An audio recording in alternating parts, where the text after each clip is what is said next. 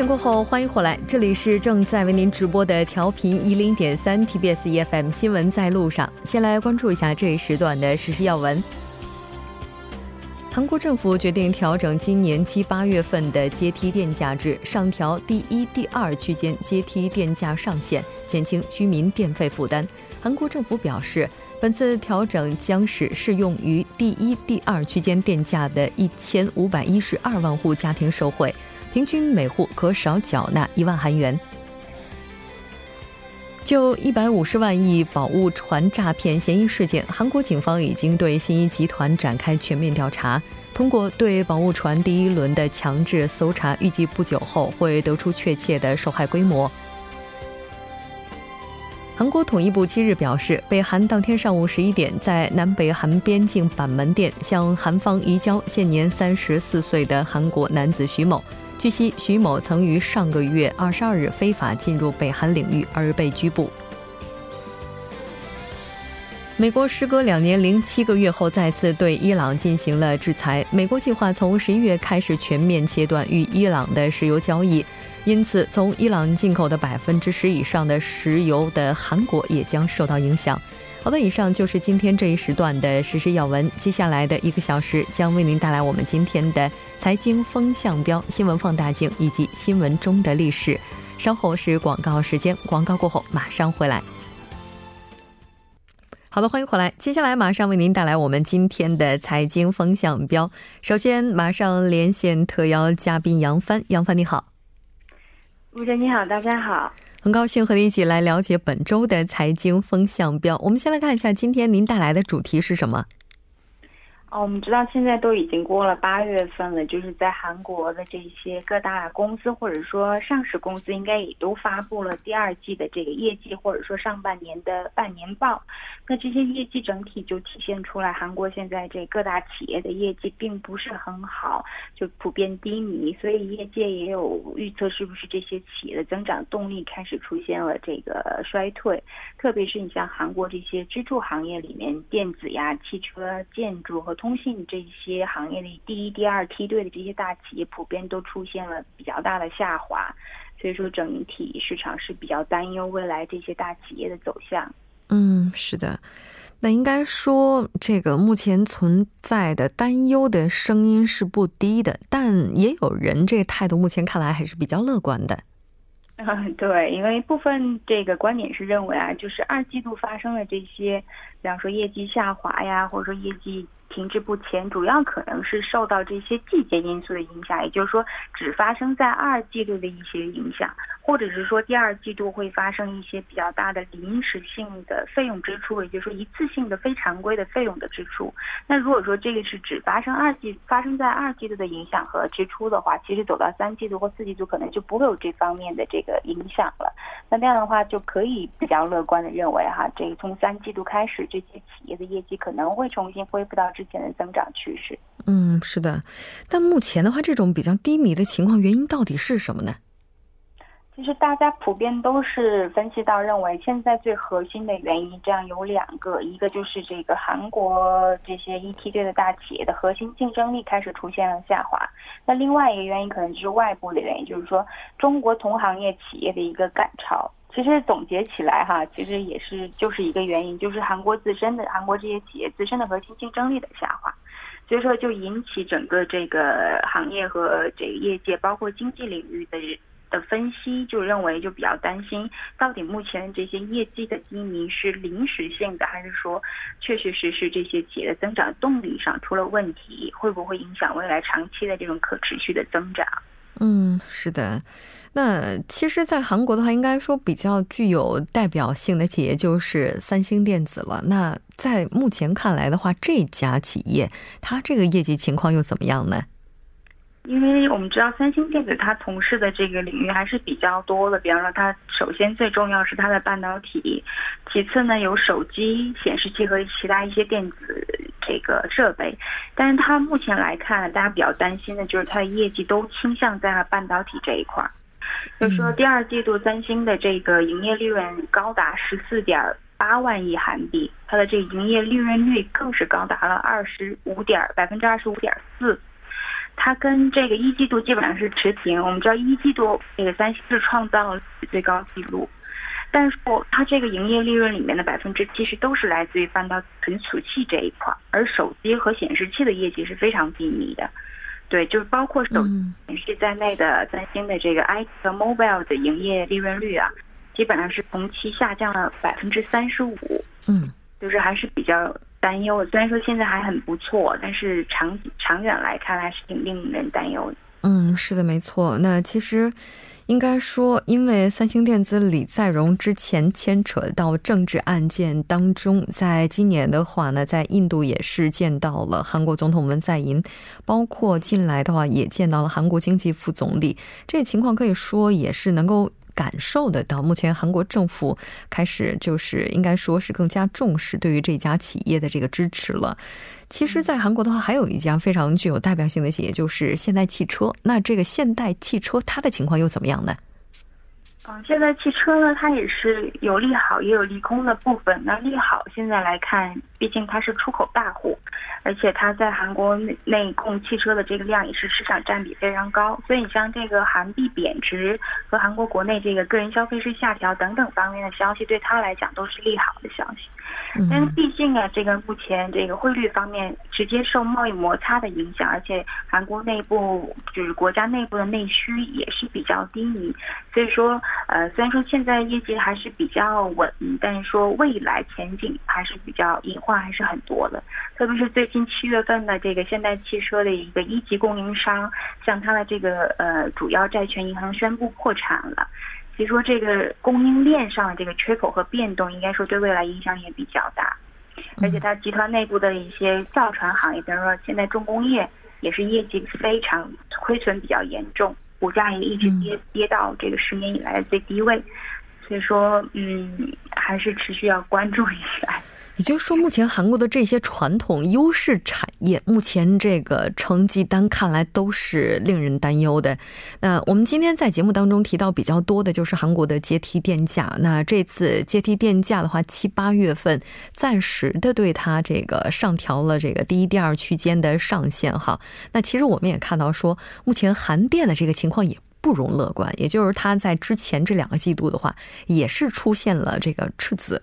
现在的话，七八月份如果这个给民众减轻了负担，其实这部分的损失，接下来如何去弥补？那目前我们也是没有办法去知道的。那除了刚才咱们提到的这些行业之外，还有哪些行业也是面临着比较低迷的状态呢？啊，还有就是我们比较熟悉的这个显示器。你像 LG 显示器今年第二季度是出现了亏损，另外就是说，而且就比较让人担心是显示 LG 显示器之之前在去年上半年，它实际上创造了一个历史最高的业绩，那到现在其实还不到一年的时间就有这么大的一个下坡的话，其实啊，对这个企业和行业的未来真的不得不去担忧，因为大家都害怕的就是比较大的波动。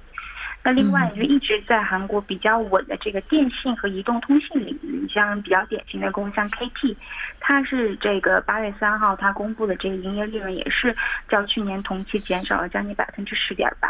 嗯，是的。这个昨天我们在节目当中还讨论到了，就是说目前韩国的这些大企业、跨国集团现在在中国市场上也是遇挫，这个情况也是比较低迷的。那但是不管怎么样啊，就是在这我们一眼望过去低迷的行业，包括企业比较多的情况之下，现在还是有一些行业是比较坚挺的。对，像这个，呃，像也是传统重工业里边，像炼油、石油化工还有钢铁行业，目前还是比较坚挺。嗯，对你像这个 SK Innovation，就是炼油、石油化工这一块，它的这个营业利润是同比增长了百分之百。嗯啊，另外你像这个乐天化工，也是它的利润是同比增加了百分之十点九。嗯啊。同样，这个呃，POSCO，我们浦项钢铁这块我们也比较了解，就是它是这个连续四个季度现在利润都突破了一万亿韩元。嗯，这个虽然说炼油、石油化工这方面哈，就是说它目前看来是增长了，这个比率都是还不错的。但是今天美国当地时间东部时间凌晨八月七号的这个凌晨零点的时候，对伊朗的制裁开始之后，那可以说这个每年石油进口大概百分之十是来自伊朗的，韩国受到的影响，我目前也是没有办法去小觑的。那也有一些。预测啊，就说这个今年下半年韩国企业的这个业绩可能会依然速度比较缓慢。对，你看现在目前坚挺的这几个行业，就刚刚您讲到这个原油这一块儿，毕竟它炼油的这个价格里面，首先它要想赚钱，首先原油的成本和运输成本，呃，就一定要低。但是如果说未来原油全球的这个供供给比较收缩收窄的话，那其实价格肯定会增长。那这一部分企业。即便现在保持了一个呃增幅，但是没有办法保证它未来一直保持一个状态。嗯，另外你像这个贸易压力现在一直在持续增加。是的，没错。对，像中美之间的贸易摩擦和中国企业的这些竞争的提高，今天来讲，继续会如履薄冰的这种感觉。是的，没错。稍后新闻放大镜板块，我们就要讨论一下中美的这个贸易战再度升级，有可能会引发的全球货币战。好的，非常感谢今天杨帆带来的这一期连线，我们下期再见。谢谢大家。稍后来关注一下这一时段的路况、交通以及天气信息。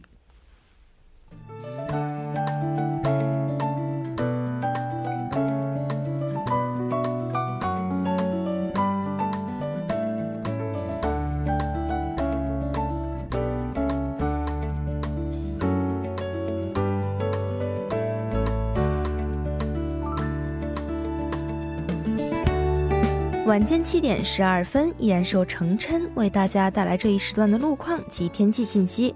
继续来关注晚高峰时段首尔市的实时路况。第一条消息来自东部干线公路义政府方向岳林高速公路连接口至岳桂一桥这一路段。不久之前呢，发生在该路段三车道上的追尾事故已经得到了及时的处理，路面恢复正常通行。但受到事故余波的影响，目前相同方向从君子桥开始拥堵严重，还望途经的车主们保持安全车距，小心驾驶。接下来是在鹤洞路江南区厅站至青潭公园前方。之前呢，发生在该路段下行车道上的交通事故已经得到了及时的解决，路面恢复正常。好的，继续来关注天气。虽然已经立秋啊，但韩国的天气依旧酷暑难耐，高温将会一直持续到本周末。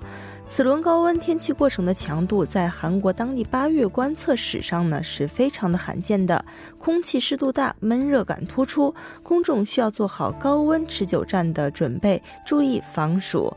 一起来关注首尔市未来二十四小时的天气预报：今天夜间至明天凌晨多云，最低气温二十八度；明天白天多云转晴，最高气温三十五度。好的，以上就是这一时段的天气与路况信息，我们稍后再见。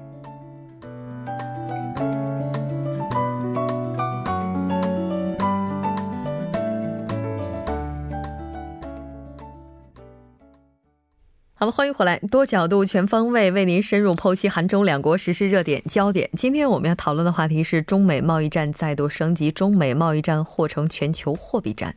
当然，节目也期待您的参与，您可以发送短信到井号幺零幺三，通信费用每条为五十韩元。另外，您也可以在 YouTube 上搜索 TBS EFM。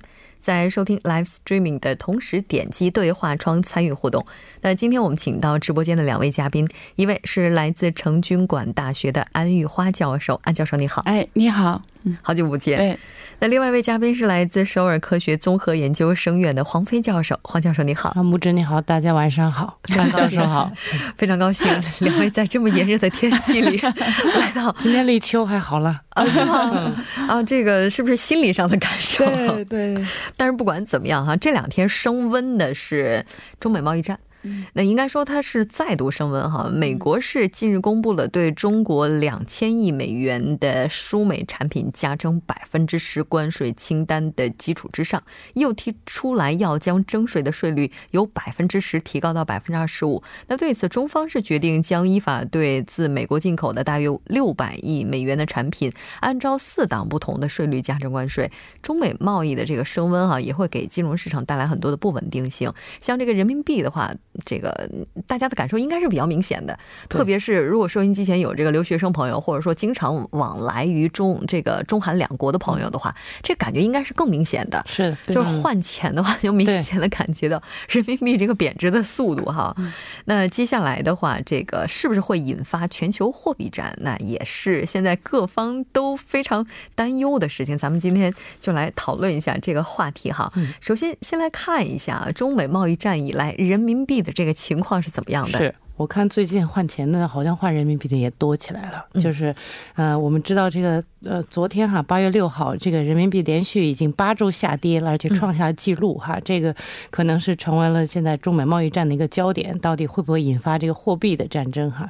然后这个中国对人民币的这个汇率的管理呢，也是受到了各各界的关注啊。我们看一下这个从这个中美贸易战开始有这个起点以后呢，才其实在过去的四个月里呢，在在岸的这个人民币对美元的汇率已经跌幅达到了百分之八点五，这个是非常厉害的，而且这是在岸货币，离岸货币我估计已经到了百分之十左右了。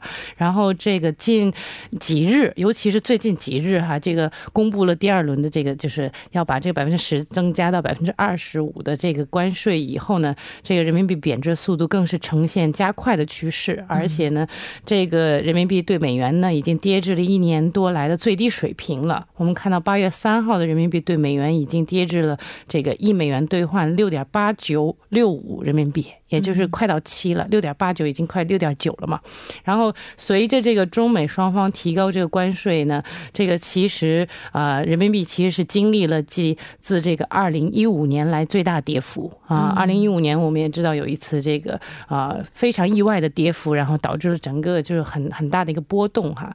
因为这个人民币现在是属于在这个国际市场上都呃应用很广泛的，而且那个中国企业也走走到海外去，然后去投资啊。或者是啊，有一些进出口啊，所以这方面呢，其实有很多人呢会认为说，这个这次的人民币。跌幅呢，是不是因为这个贸易战的原因？然后呢，政府故意的让这个人民币去贬值，然后这样呢，可以去减少这个关税对这个出口的影响哈。嗯，当然呢，也有一一部分人士呢认为说，这个其实跟这个美联储的加息和中国经济整个放缓其实是一个基本面的一个问题。然后呢，这个也许是市场影响了这个人民币的一个这个贬值，而且呢，人民币呢从经济基本面来讲呢，原来就是被高估了大约。百分之六点六，所以呢，现在呢，其实，呃，中国当局呢，现在要看人民币这个跌幅是不是会破七。我们说这个七还是一个很关键的一个心理关口的，所以呢，其实，呃，可能在最近哈，我们说最近就开始有一些这个动作，但是最近的跌幅确实让大家就觉得有点心惊胆战哈，就像那个过山车一样。嗯，哎，那在安教授您看来的话，这次人民币跌的速度真的是又快又狠哈，这个是中国。这个就是说，国家关于它这个这双货币调整的这双手，它在起作用呢，还是说市场对它的影响呢？呃，目前来看呢，还是我觉得政府的要素可能大于这个市场的要素。呃，因为这个，其实我们很简单的想哈，假如说川普把这个关税提高到百分之二十五的话，从理论上想，如果汇率贬值百分之二十五的话呢，把这个影响给对冲掉了。嗯。但是至于现实啊，中国政府能不能把人民币贬值到百分之二十五的话呢，这个又不一样。嗯。因为呃，贬值的话呢，短期来说可能就是适当的缓冲它的这个关税提高的影响哈，但长期来说。呃，还是呃，可有可能造成中国国内的资本的流出，嗯，所以这个，呃，对中国政府来说，这是一个两面作用。短期来说，还是因为要克服这个汇率就是关税提高的这个影响，想缓冲掉，还是政府的要素大一些。对，嗯，我怎么突然又想起来，这美国之前一直说中国是汇率操纵国，嗯，那这次的话，就中国希望借助人民币的这个汇率它的一个调整来，刚才教授您提到就是缓冲一部分，对呀，对呀，它这个影响，哎，接下来这个美国是不是又该说你是汇率操纵国了？呃，那个满足那个汇率操纵国条件有好几个，一个四个条件，但是呃，其他条件呢，因为中国呃它的这个国体量就是呃经济规模大，还有它的呃它的。平均值都很低的，所以没满足。但是，呃，就是都知道中国还是政府的这个调控力量还是比较大的。但是汇率操纵国呢，从他们这个美国的官方来操作的话，你得满足四个条件的时候才能说。呃，但是这个条件还没太满足的时候，也。不容易用那个卡，现在是嗯，但是呢，整体来说都谁知道中国政府还是利用这个汇率的，嗯，就不太容易满足，不意味着接下来这川普的这制裁再进一步这个加深的话，也有可能会打出这样的牌，是吧？但是这对于中国来讲的话，它可能就是有可能这面临着就是杀敌一千自损八百的情况了，嗯，就是包括现在的话，也有人说中国现在在使用人民币贬值这把双刃的双刃剑哈，就是说。阻敌的同时，也是自伤。对，就像安教授说的，这个当然，这个为了缓冲这个关税的冲击，哈，对贸易的冲击，我们肯定是希望这个通过人民币贬值，然后来这个引导这个出口，还是不要再降降低太多嘛。但是我认为，这个人民币的。一次性的这种特别大的，在短期之内的这种大幅度贬值，其实对这种整个市场、对中国的信心或者对人民币的信心，其实是受到很大打击的。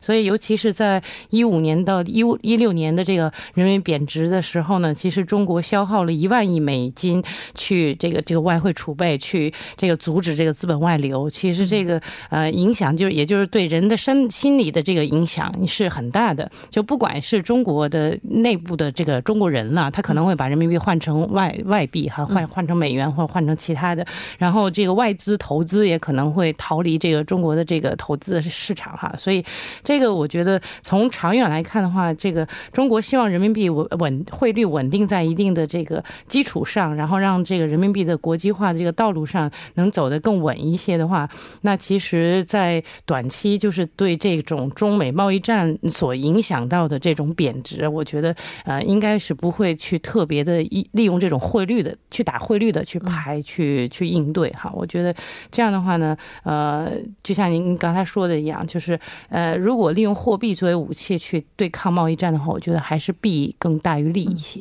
但是目前看来的话，在短期之内哈，似乎是用汇率去缓冲这部分的压力是最快的。但如果长期的这么去做的话，两位刚才也都提到了，说它的这个。弊绝对是大于利的。那人民币大幅贬值的原因呢？有人说是这个原因促使美方把两千亿中国商品关税从百分之十调整到了百分之二十五。这真的是这样吗？呃，不是，不是，那个是就是川普哈，有可能现在是他说的是提高到百分之二十五哈。以前就是美国对中国的平均关税是只有二点六。现在其实提高的十已经很高了，对。然后他又说把它又调整到百分之二十五，就是说他从战略上压这个中国心理战，就是心理战，就是说大话。然后以后有可能他会说把百分之二十五又提高到百分之四十五，这也有可能的。嗯。所以就是说他这个首先从心理战的角度这么宣布，但是他以后出什么牌哈？呃，其实。呃，美国有很多牌的，还不至于，呃，刚才那个光汇率在一说，中国还是呃输掉这个局，因为中国人民币汇率的话贬值的话，最大的问题呢，中国进去中国的那个 FDI 直接投资的外资全部抽出来，为什么呢？这些 FDI 呢是它的这个原部件儿。有核心器器件呢，从外国收进来的。嗯。那么，如果人民币贬值的话呢，他们进口部件的这个成本大了。嗯。那么，他们这个就是他的这个盈利空间就变小了。嗯。所以，这个川普他要的是就这个目的。到这个中国国内的 FDI 逼他们都出了，就让中国现在彻底的就干枯他的资金，这就是他的目的。其实他不用掉，不用后边的卡也可以打赢这场仗。哦。所以，其实中国是还是不处于不利的这个现在状态的。哎，汇率战没有什么太大的这个长久性的这个呃好处的，嗯，其实这川普就看起来是在乱打，没有没有分析一下的话，非常有逻辑啊。他是哎呀，他非常稳，对他他都知道这个牌以后这个牌怎么做，下一个牌会是什么，然后他已经读懂了中国政府会出的，他知道中国政府的弱点。嗯，他这障眼法真的用的特别的好。是是，仔细看来的话，可能跟之前这个中兴事件也是有一定关联的。他就攻击人家的弱点，来获取自己最大的这个盈利点。这就是他的战略。那可能他的最终的目的是不是还是在把中国的这个高科技啊，包括这个第四次、第五次的这个整个通信技术啊什么的，就扼杀在摇篮里？那是一个方面。他有川普呢，有一个短期和有长期的目的。这个短期呢是。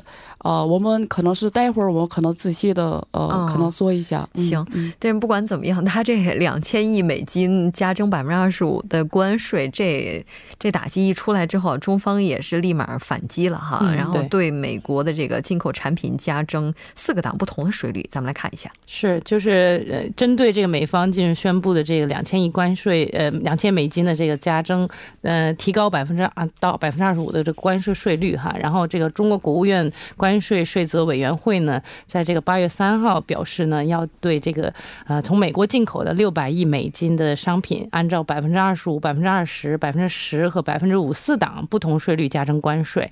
然后呢，加征的时间呢，要看美方的行动而定。然后呢，中方这次的发言人呢，也是表示说，这次的差别化税率呢，其实这个反制措施呢是很理性和克制的。他其实是希望看到美方的行动，所以呢，其实还是。比较怎么说呢？就是我们并不是想跟他就是硬对硬，还是希望能坐下来谈。而且呢，呃，这个中中国这方面分析美国产品就是加征的这两千亿关税的，首先呢，现在这个时间啊，可能会在九月初才会就是见分晓，现在还没有就是说立刻就立竿见影的这么一个效果。然后呢，再加上中国这次对这个美国加征的这六百亿关税的产品呢，其实为什么分？好几个党呢，是因为这个美国产品对于中国民众的生活啊，还有这个企业产生产的这个替代性程度去划分的。然后呢，基本上要尽量的要不要就就是去影响中国民生啊，或者说中国的企业的一些这个进口，呃，就是呃很很关键的一些进口，就是所以呃之前的贸易战可能我们也有一些教训，所以现在呢。对于这个四个档的这个税率的制定呢，其实也是比较理性和克制的，而且呢，也希望这个事情会要尽尽快的去解决，就是用这个对话的形式去解决。对。就我看到有分析说啊，就中国这次的反制裁啊，就是反措施，可以说是考虑到将对自身的影响降到最低的这个情况之下，做出来这样一个反击。当然也是好像这是不是也是发出了一个比较友好的信号啊？意思就是说，你看我还是挺克制的，咱们是不是可以谈一谈？他们现在就是两个战略，呃，边谈边打。嗯，打是为了谈，对，呃，就是呃，取得一个最有利的这个价格优势。嗯，呃，川普反正就是逼着逼着你打，嗯，呃，打呢就是为了呃谈，呃，他的结果呢是最好的，就是他所目标的最好的结果。所以这会反复的，但是最后谁赢呢？看谁的牌多。嗯，那现在很明显，这个 中国因为内忧可能大于外患。所以等不了太长时间，可能中国还是比美国更着急一些，嗯。啊，所以可能现在还是愿意和解。是。我们来稍事休休息，半年过后继续来讨论今天的话题。